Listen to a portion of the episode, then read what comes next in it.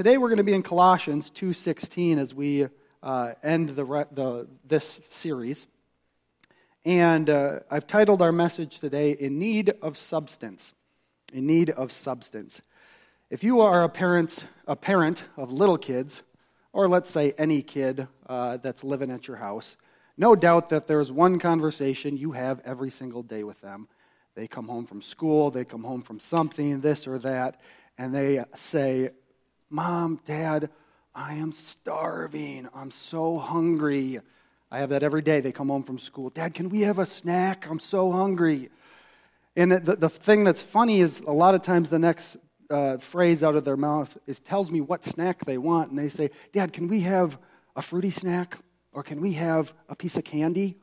And to me, I'm thinking, okay, that, that is not going to curb your hunger. That is not going to help in anything of a snack.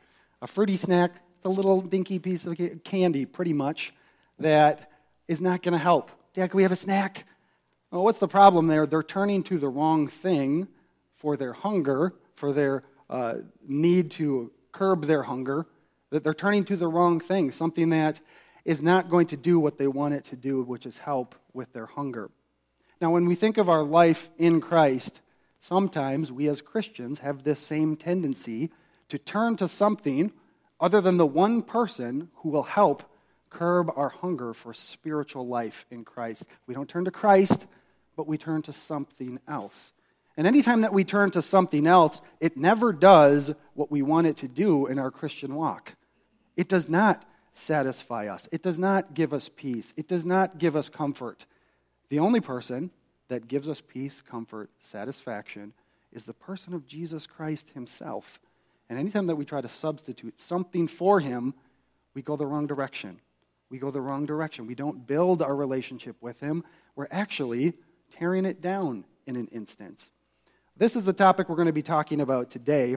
Titled our message In Need of Substance. That brings us to Colossians.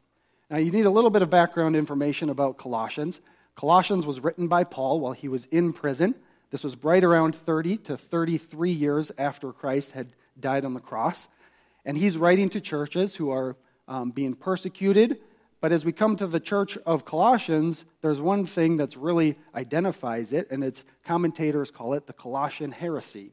It's this idea of multiple different people being under the same church roof and trying to live for Christ, but have been grown up in different areas and different backgrounds, but they're trying to understand what it really looks like to follow after Christ. And this Colossian heresy includes mainly two different aspects, aspects the aspect of Jewish legalism, the law, the Old Testament law, and then the idea of cultural Gnosticism. This is the, the new teaching that is starting to be uh, shared around at the time that Colossians is written. And it's the idea that something is greater than Scripture, something is greater than the revealed word that we have, that's been given to us, and that we have to search hard to find this extra knowledge. And there's different ways that we go about it. That kind of builds the background case for as this is how Paul is coming to teach the Colossian church. Now, the person that was probably the pastor of the Colossian church was named Epaphroditus. And he was one that was probably a believer, became a believer by Paul as he ministered to the Ephesian church. And as Paul went on and he started other churches, he eventually finds himself in prison. Epaphroditus makes the long trip to Rome to talk to Paul in prison, and he comes back with this letter to the Colossians. And Paul addresses specifically what's going on in that church. And the one thing that he wants to focus on more than anything is the supremacy of Christ. He is all that you need, He is the most that you need, and anything added to Him uh, does, goes, makes us go in the opposite direction of a, a life that it's lived for Christ and continuing to, to grow in Him. I want to build this understanding of what Paul is uh, bringing as we come to. We're, we're going to end in Colossians 2, verses 16 to 23, but I really want you to see what Paul starts with in Colossians 1. So we're going to go through a, a diff- couple different passages. Follow along as I read. We're going to start Colossians 1, 13 and 14. Remember, Paul is talking about supremacy of Christ. He's everything as he's talking to these Colossians. He says, verse 13, chapter 1, he said, He has delivered us from the, domain, from the domain of darkness and transformed us to the kingdom of his beloved Son, in whom we have redemption, the forgiveness of sins. He starts with what Christ has done for us. He has de- defeated sin and darkness, transformed us into his kingdom of light and the kingdom of his beloved Son. Skip down to verse 21, chapter 1. Says, And you, who once were alienated and hostile in mind, doing evil deeds, he has now reconciled in his body of flesh by his death, in order to present you holy and blameless and above reproach before him. Christ did all of that for you. He reconciled you with his death on the cross, and everything he did was perfect. It satisfied the righteous demands of God, and he, you need nothing else besides Christ for your Christian walk. Look at verse 27 through 29. To them, He's talking the, about the Jews. To them, to the Jews, God chose to make known how great among the Gentiles are the riches of the glory of this mystery, which is Christ in you, the hope of glory. Him we proclaim, warning everyone and teaching everyone with all wisdom, that way we may present everyone mature in Christ. Specifically, there, what's he say? How, how do we find maturity? It's not by doing this, doing that. It's by finding Christ and living for Him. Yes, that's going to affect how we live out our life. The more we know Christ, the more we love Him and, and get deeper into Him. But those other things without Christ will not cause a sanctification, will not cause growth in Christ. And Paul's purpose is to present everyone mature in Christ. And he says, For this I toil, struggling with all his energy that he powerfully works within me. That's his whole purpose. Paul is saying, I don't want you to know anything about me about my ministry, if you take one thing away from who I am, let it be Christ. Let it be the one that I point to. He's the one you need for your life, not me, not regulations that I set up. Christ is the one. He continues down, Colossians 2 1 to 4 says, For I want you to know how great a struggle I have for you, and for those at Laodicea, and for all who have not seen me face to face, that their hearts may be encouraged being knit together in love, to reach all the riches of full assurance of understanding and the knowledge of God's mystery, which is Christ. Let me read that again. End of verse 2. This is the, what he wants. He wants them to reach all the riches of full assurance of understanding and knowledge of God's mystery. He wants to know everything there is to know about God. But how does he say that they do it? That which is Christ. Christ is the one that is the answer to all of our questions as to how do I have a relationship with God? How do I grow to be more like God? It's Christ, Jesus Christ, in a relationship with Him. It says, verse 3 In whom are hidden all the treasures of wisdom and knowledge. I say this in order that no one may delude you with plausible arguments. Everything, every hidden treasure and truth that we want in life in our Christian walk is in Christ. But then he starts to allude to some of the reasons he's writing the letter. Verse 4 says, I say that in order that no one may delude you with plausible arguments. There are argu- he's, he's talking to the Colossian church and he's saying, I know, I've heard, there are plausible arguments in your mind that you're starting to think, well, this kind of makes sense. Well, maybe Christ plus this, maybe Christ and this other stuff. He says, don't let anyone delude you with plausible arguments. Christ is all you need. Christ is what you need most. Skip down to verse 8, chapter 2. See to it that no one takes you captive by philosophy and empty deceit, according to human tradition, according to the elemental spirits of the world, and not according to Christ. What's he say? All of those other things mean nothing without Christ. They mean nothing without Christ. Chapter 2, verses 13 to 15. And you, who were dead in your trespasses and the uncircumcision of your flesh, God made alive together with him, having forgiven us all of our trespasses by canceling the record of debt that stood against us with its legal demands. This he set aside, nailing it to the cross. He disarmed the rulers and authorities and put them to open shame by triumphing over them in him. How do we have victory? It's, it's not by succumbing to, to anything other than recognizing who Jesus Christ is, accepting him as our Savior, and humbly serving him with our life. It's that process. It's not Christ and anything else. It's Christ on the cross, Christ for my sins, Christ for my eternal security. He's the one that has paid my sins and my debt. I don't need anything but Christ. And even for sanctification, the more we grow by, to, to know who Christ is, the, more we're going to act like Him, be like Him, the more we're going to understand our sin that does not look like Him and try to stay away from that. But it's all revolves around Christ. It's not about the other side issues. This, bring, this brings us to our text for this morning. this is where Paul gets to the point, verses 16 through 23. Let me read it, and then we're going to dissect it and talk about the different things we can learn from this text. Colossians 2 16 to 23 says, Therefore, after everything he said about Christ and the, the supremacy of Christ, he says this, Therefore, let no one pass judgment on you, on you in question of food and drink, or with regard to a festival, or a new moon, or a Sabbath these are a shadow of the things to come, but the substance belongs to Christ. Let no one disqualify you, insisting on asceticism and worship of angels, going on in detail about visions, puffed up without reason by his sensuous mind, and not holding fast to the head, from whom the whole body, nourished and knit together through its joints and ligaments, grows with a growth that is from God. Verse 20. If, with Christ you died to the elemental spirits of the world. Why, as if you, have, you were still alive in the world, do you submit to regulations? Do not handle, do not taste, do not touch, referring to things that all perish as they are used, according to human precepts and teachings. These have indeed an appearance of wisdom in promoting self made religion and asceticism and severity to the body, but they are of no value in stopping the indulgence of the flesh. Let's bow in a word of prayer. Dear Heavenly Father, we thank you for our time in your word today.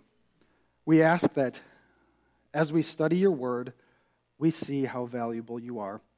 We see uh, uh, that without you, we are lost, where we go the wrong way. And God, if we find ourselves falling and failing and tripping up, it's because we need a closer walk with you and your Son, Jesus Christ. God, be with us as we look at your word today. In Jesus' name, amen. Excuse me one second.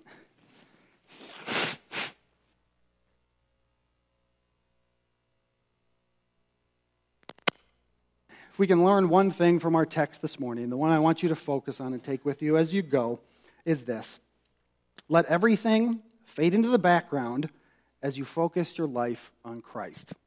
Let everything else fade into the background as you focus your life on Christ. We've all gotten that picture before that maybe we had de- uh, developed, well, let's be honest, that's a long time ago that we developed pictures, okay? But even those ones that maybe you've taken on your phone and your phone on, uh, uh, on, on accident has focused on the wrong person, the, and you get the fuzzy side of the, the, the camera. Those are the things that you don't want to focus on, but you want it to focus on the person you're trying to take a picture of, you know? if we're not careful in our Christian walk, we can have our life, our Christian walk, focusing on the wrong things, on the wrong aspects of a Christian walk, instead of focusing on Christ. I want to challenge you today with Paul that we need to let everything else fade into the background as you focus your life on Christ. Today, I wanted to dissect the passage uh, in question, Colossians 2 16 to 23, and look at four instructions for focusing on focusing your life on Christ. Four instructions for focusing your life on Christ. Instruction number one, we get in verses 16 and 17. Instruction number one do not focus your life on rules and regulations. Do not focus your life on rules and regulations. Look at verse 16. It says this. It says, Therefore, let no one pass judgment on you in question of food and drink, and with regard to a festival or a new moon or a Sabbath these are a shadow of things to come, but the substance belongs to Christ. He starts by having this conversation. He's talked about the supremacy of Christ, but then he says, don't let anything else seep in and think that that's part of your Christian walk that's going to get you closer to Christ. Don't focus on rules and regulations. Verse 16, therefore let no one pass judgment on you in question of food or drink, or with regard to festival, a new moon, or the Sabbath. He lists specific things that he knows the Colossian church is dealing with. And we see different aspects of uh, the Jewish legalism and Gnosticism that are coming together here. This idea, Jewish legalism, is the, the Jews that were before Jesus Christ's time, they lived and died, lived and breathed and died by the Old Testament law. And that means that every rule that they could come up with that would try to uh, direct their life, they would write down, and everyone that wanted to be part of that group had to follow those rules. Some of those included circumcision, some of those included what we ate, what you drank, what you didn't eat, what you didn't drink. And all of those things were included in this understanding of passing judgment. If you wanted to be part of us and in them, this Colossian church, that's a New Testament uh, surrounding itself with Jesus Christ, if you wanted to be part of that, they were trying to add these rules and regulations that were from the law. And Paul is saying, don't let anyone tell you that those have anything to do with your walk with Christ. Your walk with Christ is superior to those judgments. He says, specifically, food and drink, they were, in the Old Testament law, they could not eat certain things, they could not drink certain things. He goes even past that to say, with regard to festival, or a new moon, or a Sabbath, these were special days that were deemed important throughout the month or throughout the year. And these legalists would say, if you don't follow these the specific way that we think you should follow them, then you're not following after God.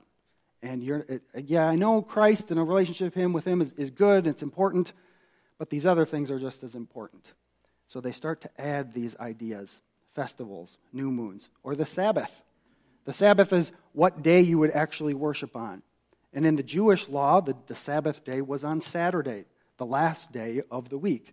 But as Jesus died and rose again on the first day of the week, Christians, after Jesus, would, would join together on the first day of the week, which would be Sunday. And so they were having some dissension about what day we should worship. Well, Paul's trying to get past all of this. And he's saying these might be important, they might be regulations that are okay for people to follow their own way and their own understanding, but don't let it suppress the importance of who Christ is. He is the most important thing that you can think about. And that's the only thing that will bring you salvation is Jesus Christ, and bring you sanctification is growth to be more like him. You can't set up these other things that's going to make you grow. And so he starts with that. So, one thing we have to talk about is the Colossian heresy that includes Jewish legalism. Now, you might think, well, what, what? Okay, what is legalism? Let me explain a little bit of what legalism is. First, it's the dependence on a moral law rather than personal faith for holiness. It's dependence on a moral law instead of personal faith for holiness. That means that if I set up this specific law and I follow that law, by just following that law, I think in my own mind that's getting me closer to God, that He's going to be more happy with me because I'm just following this law. But the problem is, is that that law and just following that law is not connected to faith through Jesus Christ. We just think if I follow the law, that God's going to be happy with the law. But we've heard already preached in this series that God is not about the outwards, the externals. He wants our heart. Sometimes we will do those outward things, and we, we should do outward things to follow Him, but it's, if it's done without a heart to love Him, to serve Him, it, it means nothing. It means nothing. Dependence on a moral law rather than on personal faith for holiness. Legalism also means treating biblical standards of conduct as regulations to be kept by our own power in order to earn God's favor. Regulations that we make up, and then we decide we have to keep those by our own power, and if we do it, we earn God's favor. We earn God's favor. We see how that type of thinking is directly opposed to what Scripture says about Christ. We can't earn God's favor. And the more that we get closer to Him, we, we recognize our own sin and how much more we need Him because we're so far from being as holy as He is that as we get closer, we say, Oh, yeah, but I, I, I'm not there here. I'm not there here. I struggle here, and I need Christ. And it causes us a, a thankful heart, a, a, heart that gets on our knees before Him and says, God, you're so good to me. I, I don't know why you're so good to me. Legalism also includes, uh, simply put, legalism is dependence on moral behavior that is not from faith. That is not from faith. Now, we think about this specific idea of legalism, and you might think, well, I, I don't really struggle with that too much. But I would challenge us to say that we are, at, at our heart, uh, legalistic at times. even today, we can be tempted to believe that certain standards equal a life with Christ. If asked, How do you know you're a Christian? many might answer that question in some different ways. So if someone was asked, How do you know you're a Christian? maybe someone would answer it saying, Well, I go to church on Easter and Christmas, and I go to church sometimes in between, so that's got to count for something, right? I mean, that's, that's showing that I'm, I'm, I'm following after the Bible says we should go to church. Maybe some of us would answer that question as well by saying, Well, I grew up going to church and I was sprinkled as a baby and I was confirmed in the church as a teenager. So those things all point to the fact that, you know, I, am I'm following after God, right? I'm doing what He wants me to. Some might answer that question, How do you know you're a Christian? by saying, Well, I don't smoke and I don't drink and I try to be nice to people. I mean, those are, those are good things, right? Some might also answer and say, Well, I give money to the church. All of those, in and of themselves, we can't say that they're bad things. But if we look at those and say that those are standards that determine a person as a follower of Christ, we're taking it too far. And we're not seeing the truth behind those. It's not about how often we go to church. It's not about the do's and don'ts. It's about who we know Jesus Christ is and how our life conforms to follow after our Savior. That's what, it, that's what it's all about. It's not about all these other things. I give church, money to the church, I do this, I do that. It's not about the do's. The do's are going to come as we love Christ and as we have a relationship with Him. But we're going to look at our Savior and we're going to say, I love Him so much. He's done so much for me. So I, got, I, I want to give myself to Him. It's not about setting up these rules so that I follow them and then God's happy with me because I followed these rules. No, it's, it's nothing about the rules. Christ supersedes all of that. He is preeminent to anything we could think that is on equal ground with Christ. He is, he is supreme, He is our Savior. On the other side of the conversation, includes setting up standards and ex- expecting other people to follow them. We all might have had thoughts like these, like, well, that person, he can't be a Christian. He doesn't come to church every Sunday night. He doesn't come to church every Sunday night. Or we think, well, he can't be a Christian. He doesn't dress like a Christian. I know what a Christian dress is like. I look in the mirror. I dress like a Christian, right? And we, we start to think those things, and we're building these standards of what a Christian looks like. We might think, he can't be a Christian. I know he goes to the movie theater, or he plays cards, or he works on Sunday. Now, okay, these are some regulations that we know and maybe have worked through as a church throughout years and in your personal walk with Christ to say, okay, do, does that really mean I'm not a Christian because this? And it's good for us to work through those, those standards. Maybe the last one you might say, he can't be a Christian. I saw him smoking in the parking lot. Well, he's smoking, and I know that that's, that is directly opposite to what a Christian would do. Paul is trying to get to the heart of all these legalistic mindsets of saying this outward standard is what makes you a Christian and what makes you follow God. He's saying it's not about that, it's about your love for Christ.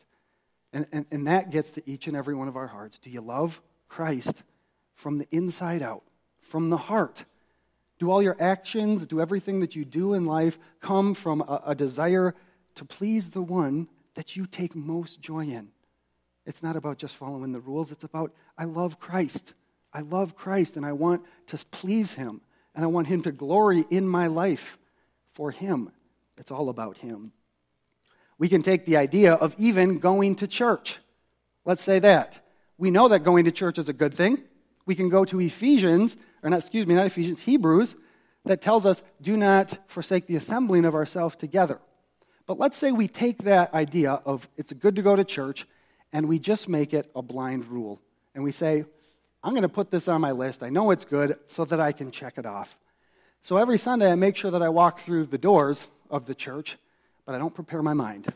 And I don't look at what the real reason for the church is to glory in, yes, a message of God's word, but fellowship, but ministry together. And all I do is walk through that door. And I sit down, and maybe I sit in the, the, the entryway, and I don't in, engage with people, and I don't do the things. Maybe I sit during the service and I scroll on the phone. I look at Facebook or do this or that. Is it accomplishing what, um, what God wants with church by just walking through the doors and checking the box? No, it's not. It's not. He wants the heart, and He's given us the church so that it challenges people's hearts, so that we can live in a Christian way with each other, and we can point each other to Christ. We can do blind things to just think that God's going to be happy with that. He does not care about the outward uh, doing if it's not connected to a heart that loves Christ. That's what Paul's trying to get at. Don't let all these outward things be what you focus on the most. Look at verse, let's get back to Colossians 2 16. It says, Therefore, let no one pass judgment on you in question of food, drink, or with regard to a festival, or a new moon, or a Sabbath. Then verse 17 says, These are sh- a shadow of the things to come, but the substance belongs to Christ. He, he talks about all of these outward expressions that we set up as legalistic, and he says, Those are shadows. And as we look back at the Old Testament law, they had a purpose to point to Jesus Christ, but also part of the, the law's purpose was to prove that we could not keep the law. It showed us how holy God was and how unable we are to make ourselves holy like Him. And so, Jesus was sent to die on the cross for your sins and mine to make us holy. He says all of those things in the past, they were a shadow. You think of a shadow, a shadow doesn't have any substance, does it? Something behind it that is in front of the light is causing that shadow. And if you reached out to try to grab a shadow, there's nothing there, right? He's using this illustration as what all of those outward things that the Jewish and the Gnostics would tell you you need to follow, he said they're shadows. But the substance is Jesus Christ. Don't, uh, don't put aside Jesus Christ to follow after this shadow. That means nothing and is nothing. That brings us to our second instruction for focusing on the life of Christ. Instruction number one do not focus your life on rules and regulations. number two, do not focus your life on false humility and false worship. Do not focus your life on false humility and false worship. He continues his thought, verse 18. He says, Let no one disqualify you, insisting on asceticism and worship of angels, going on in detail about visions, puffed up without reason by his sensuous mind What's he telling us? He says, not just rules and regulations that are outward, but also do not focus your life on false humility and false worship. He says, those things will not disqualify you. And look at verse 18 again. He says, assisting on asceticism and worship of angels. This description, asceticism, is a way to. Um, you know, it's to cause harm to your body or not allow your body the, the pleasures of the world because you think that in doing that, you are, are going to gain God's favor once again by causing your body more harm. You'd see this in uh, old uh, monks throughout the years have really led an ascetic life that they would distance themselves from everything the world had to offer and say because they did that, God was going to be happy with them. What are we getting in that again? Another outward law, rule, a thing that we need to follow to gain God's favor.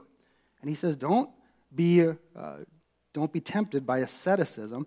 And then he connects with that and says also the worship of angels. That ascetic lifestyle also is connected to this idea of false humility. It's saying that, woe, woe am I, I'm going to lead a, a very humble life, and it's really false humility. It's, again, saying that I can earn my way to God by being so humble that He has to look at me and say, wow, look at what He's doing. I'm going to give him more grace. I'm going to give him mercy. It's all about what I can do to gain God's favor. We don't find that Christ, or that Paul says that does not uh, equal what Christ has given to us. He goes on from asceticism and says, and also the worship of angels. These same people were saying that I'm so humble that I can't even pray or go face to face with God through Jesus Christ. And because of that, I'm going to worship the angels and I'll have them bring my specific prayers and thoughts to God. But it was all about this because I'm so humble, because I'm so humble. It's me. And really, we, we see in that mindset this idea of pridefulness. Look what I can do. I can talk to angels, and I, I have this spirit life that's higher or bigger than everybody else's. What does Paul say about it? He says, Let no one disqualify you, insisting on asceticism and worship of angels, going on in detail about visions puffed up without reason by his sensuous mind. So he describes what these specific things are by saying all they're doing is trying to is puffing themselves up by saying I, I, I, have reached this level and you haven't reached this level. It's really looking down on other people because what, look what I've done in my Christian walk. Where does it become about? Who does it become about when those are our thoughts? Well, it becomes all about us. It's about me. Look what I am. Look how high I am above the people that are around me. And we start to look down on one another. Today in Sunday school class, we had a, a lesson on a critical spirit. And it was very challenging to my own heart to say, I need to love people. I need to care about them. I need to put them above me. I need to not have a critical spirit towards one another because that's not what we find in the heart of a Christian who wants to follow after Christ. It's not about me, it's about loving God and loving other people. Those are the two things that we see. John MacArthur helps us as he explains a little bit. He says this Spiritual realities are internal, and external laws add nothing to them. But the false teachers continue to give the number one satanic lie of the ages Christ is not enough.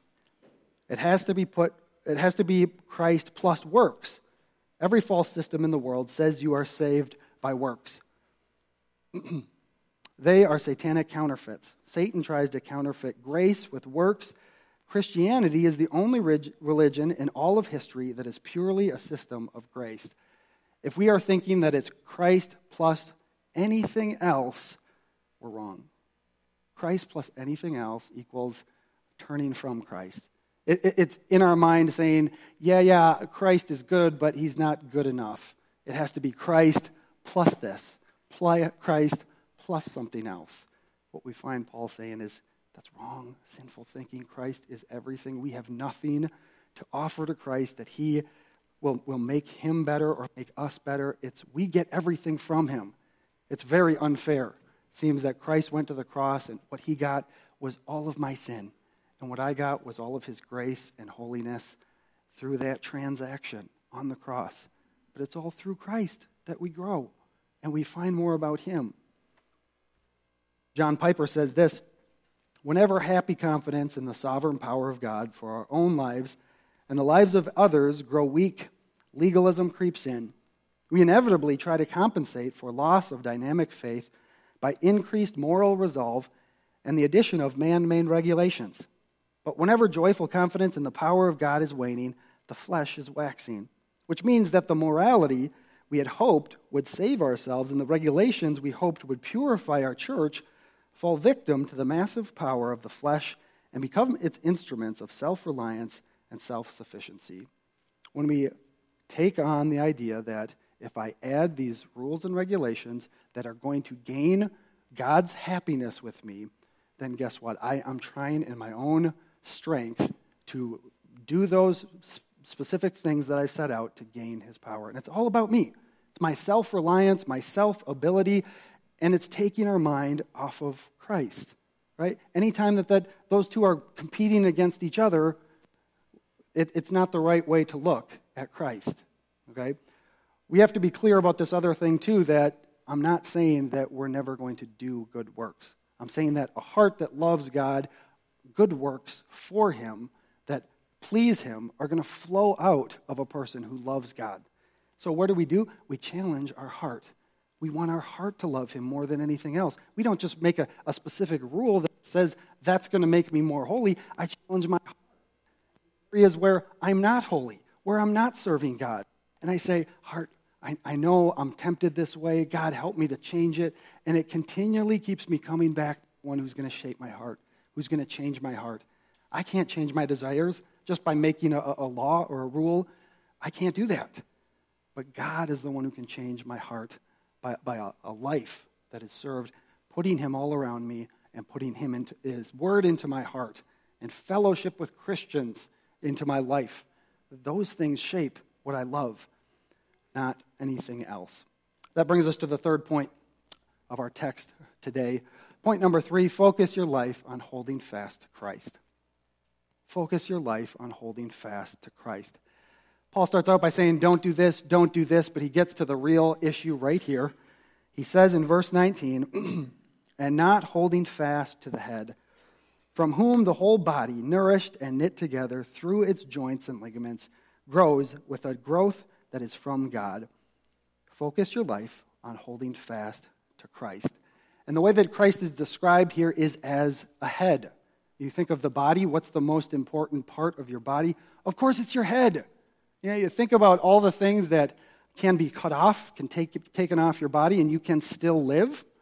Or think about all the transplants that over the years have been able to be do, done on bodies through medical uh, experiments, and then now they can do it, you know, all the time.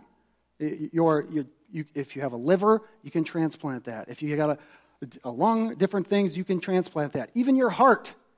But guess what you can't transplant? You can't, you can't transplant your head.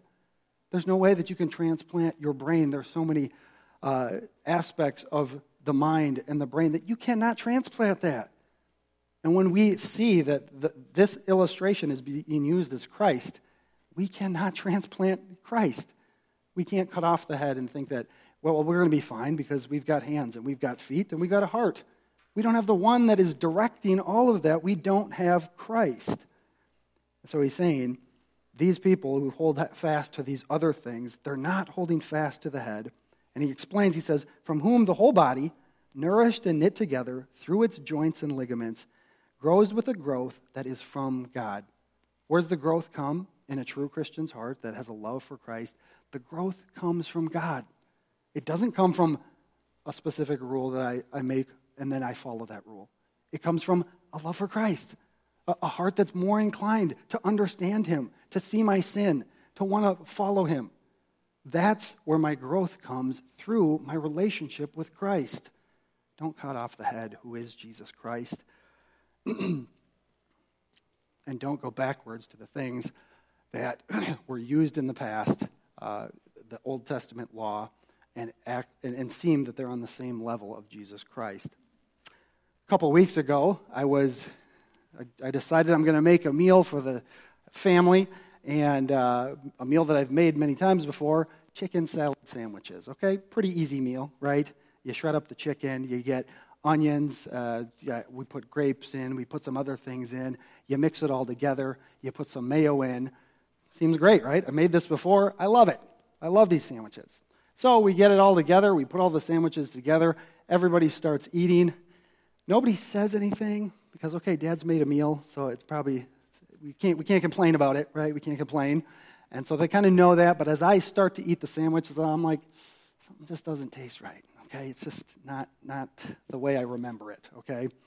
And so I, I make it through the meal. We all make it through the meal. No one complains too much.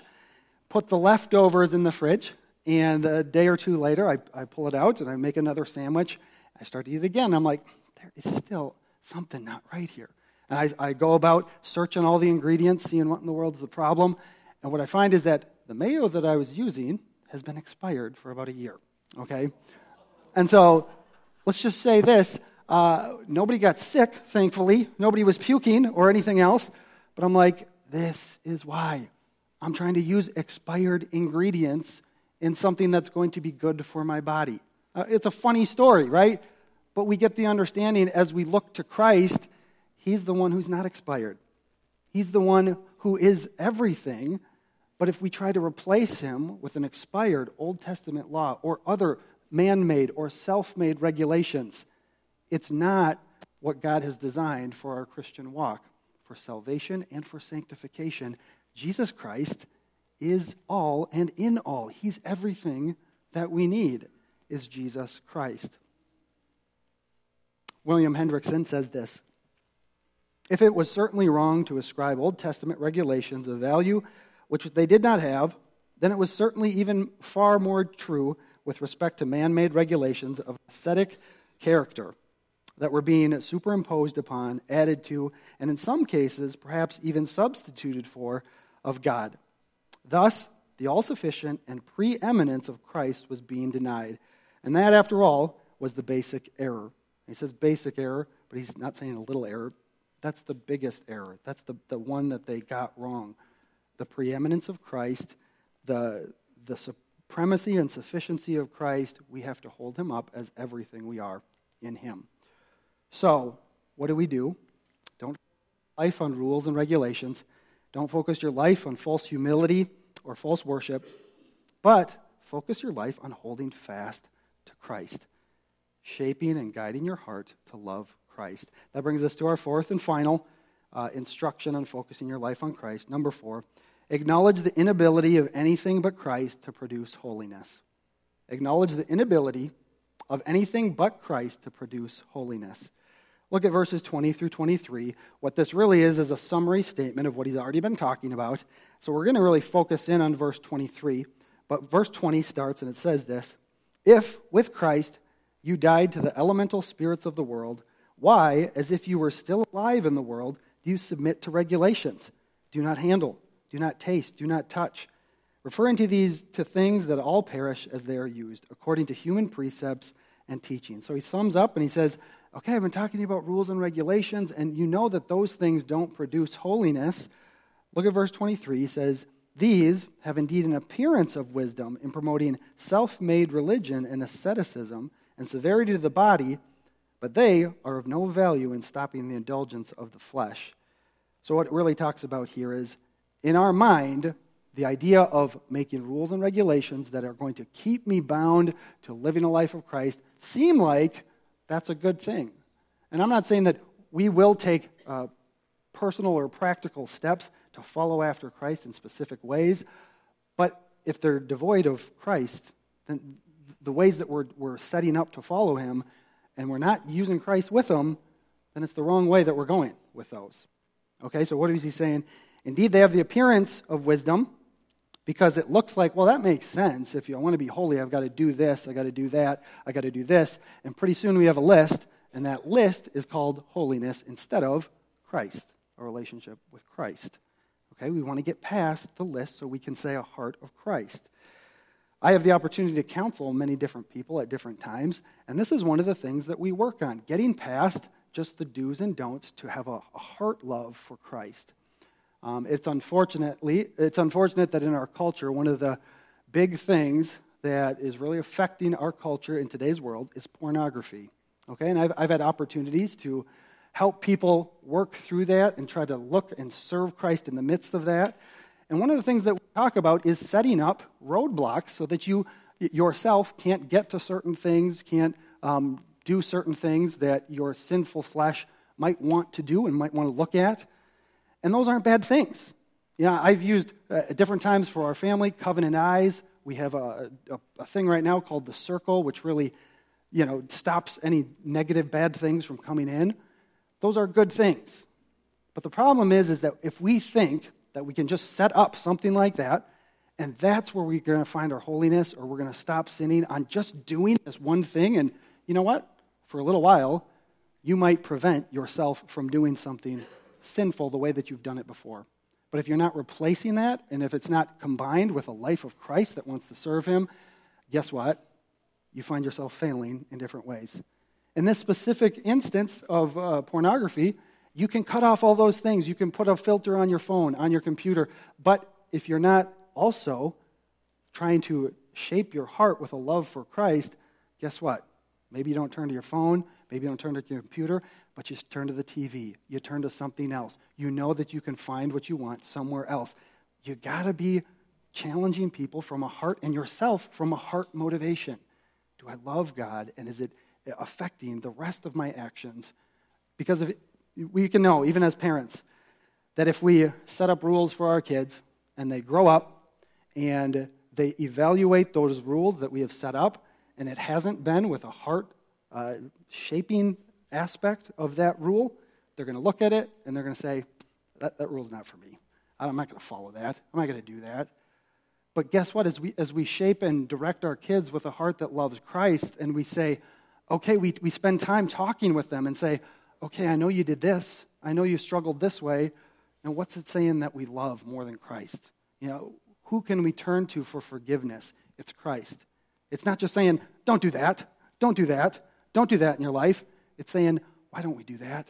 We do that because we love Christ. Do you have a love for Christ? And you're trying to challenge them from the heart. It starts with ourselves. Do you love Christ from your heart and all your actions come because of that love?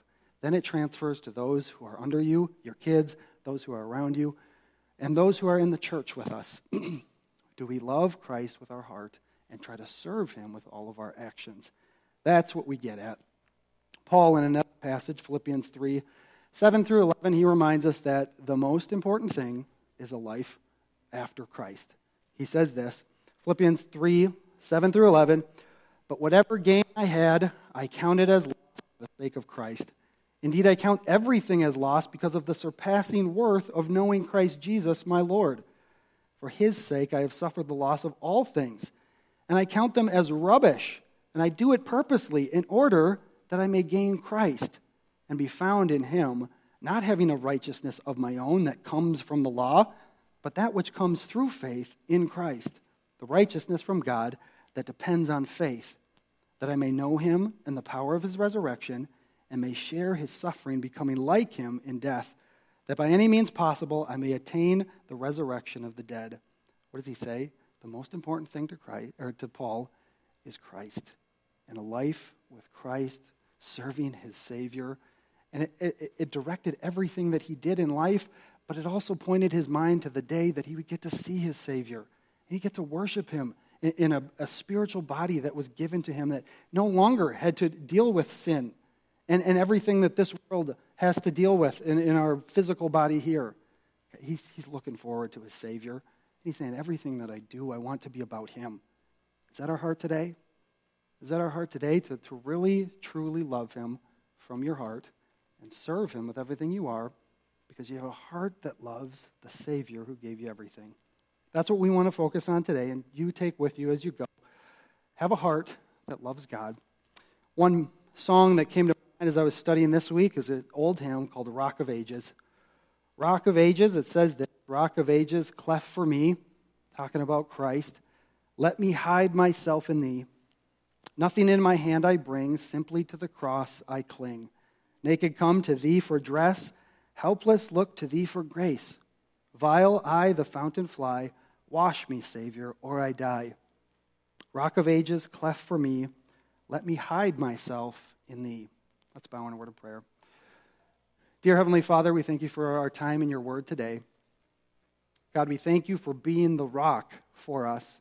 Help us not to turn to anything else. Help us not to build any other rocks except you and your Son, Jesus Christ. Help us to grow in a heart love and heart knowledge of you that helps us to want to turn from sin and wickedness and, and truly please you. God, we know we can't do it. If we evaluate ourselves, even on a week to week basis, Lord, we fail. But you are so good to us. And, we thank you for forgiving us and the mercy that you have for us. Um, help us as a church to love you and to grow in your Son, Jesus Christ. Thank you for our time and your word. In Jesus' name, amen.